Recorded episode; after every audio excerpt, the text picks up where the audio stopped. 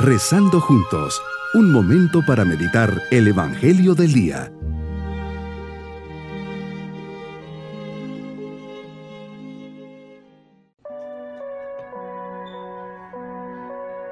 En este día, segundo domingo de Pascua, fiesta de la Divina Misericordia, nos ponemos bajo la mirada llena de amor de Dios que sale a nuestro encuentro en esta oración.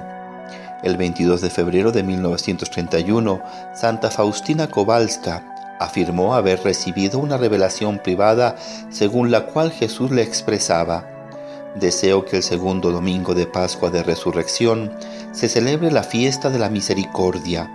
Este día están abiertas las entrañas de mi misericordia. Quien se confiese y reciba la Santa Comunión obtendrá el perdón total de las culpas y de las penas». En la Revelación treinta y cinco afirma que Jesús le dijo: «Cuanto más grande es el pecador, tanto mayor es el derecho que tiene a mi misericordia. Quien confía en mi misericordia no perecerá, porque todos sus asuntos son míos y los enemigos se estrellarán contra el escabel de mis pies. Nadie está excluido de mi misericordia». Qué hermosa es esta realidad de fe para nuestra vida, la misericordia de Dios. Un amor tan grande, tan profundo, el que Dios nos tiene, un amor que no decae, que siempre aferra nuestra mano y nos sostiene, nos levanta y nos guía. Meditemos en el Evangelio de San Juan, capítulo veinte, versículos diecinueve al treinta y uno. Señor, al anochecer de la resurrección, estando las puertas cerradas donde estaban tus discípulos por miedo a los judíos. Esta realidad la constato hoy. Muchos vivimos hoy con las puertas cerradas, cerradas por la inseguridad que vive en nuestras sociedades, cerradas por temor a que entre gente que nos haga daño. También tenemos las puertas cerradas de nuestro corazón. Cuántos miedos, temores e inseguridades dentro de nosotros. Frustraciones, desencantos, temores, traiciones, persecuciones y acosos, heridas por nuestro pasado. Hoy, Señor, entras en medio de todas ellas y nos dices: no tengan miedo, la paz esté con ustedes. En ese momento se hace presente tu misericordia, les muestras tus manos y tu costado, queriendo decirles que verdaderamente eras tú, el mismo que días antes había sido crucificado. Y les quieres enseñar que no estás muerto, sino que has vencido la muerte resucitando. Así como el Padre te ha enviado, también los envías a ellos. Soplas y les dices: reciban al Espíritu Santo.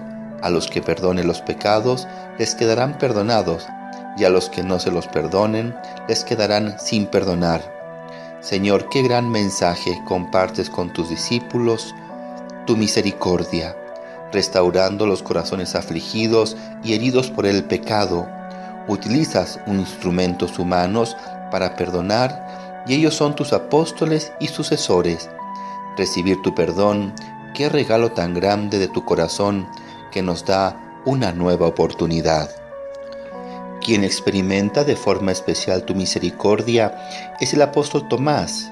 El rostro concreto de la misericordia de Dios eres tú, Jesús, un Jesús resucitado. Tomás el incrédulo no se fía de lo que dicen los apóstoles: hemos visto al Señor. No le basta la promesa que habías anunciado: al tercer día resucitaré. Quiere ver, quiere meter su mano en la señal de los clavos y del costado. ¿Cuál es tu reacción? La paciencia. No abandonas al terco Tomás en su incredulidad. Le das una semana de tiempo. No le cierras las puertas. Esperas. Y Tomás llega a reconocer su propia pobreza, la poca fe. Señor mío y Dios mío. Con esta invocación simple pero llena de fe, responde a tu paciencia. Se deja envolver por la misericordia divina. La ve ante sí en las heridas de tus manos y de tus pies, en tu costado abierto, y recobra la confianza. Es un hombre nuevo, ya no es incrédulo, sino creyente. El ejemplo de Tomás es aleccionador. Quería ver, quería tocar. Quería tener pruebas reales de que efectivamente eras tú. La fe cuesta, La fe es abandono en un Dios que pide solo confianza absoluta. Tomás escucha de ti palabras de gran profundidad. No seas incrédulo, sino creyente. Esta es la invitación que nos haces nuevamente a cada uno. No seas incrédulo. No te dejes llevar por raciocinios, sentimientos, apreciaciones meramente humanas. Cree en mí, confía en mí, espera en mí. Por eso la vida cristiana es una vida construida sobre la esperanza, sobre una esperanza que no defrauda y que asegura el caminar por la vida.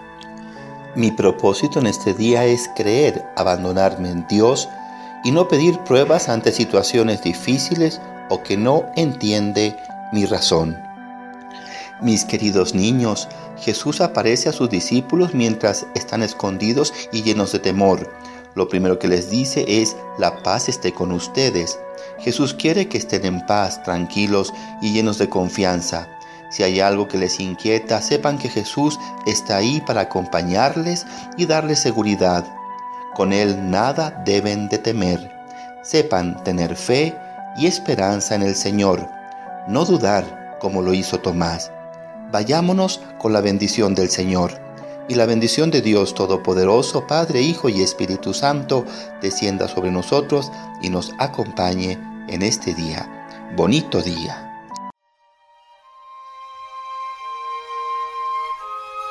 Hemos rezado junto con el Padre Denis Doren, Legionario de Cristo.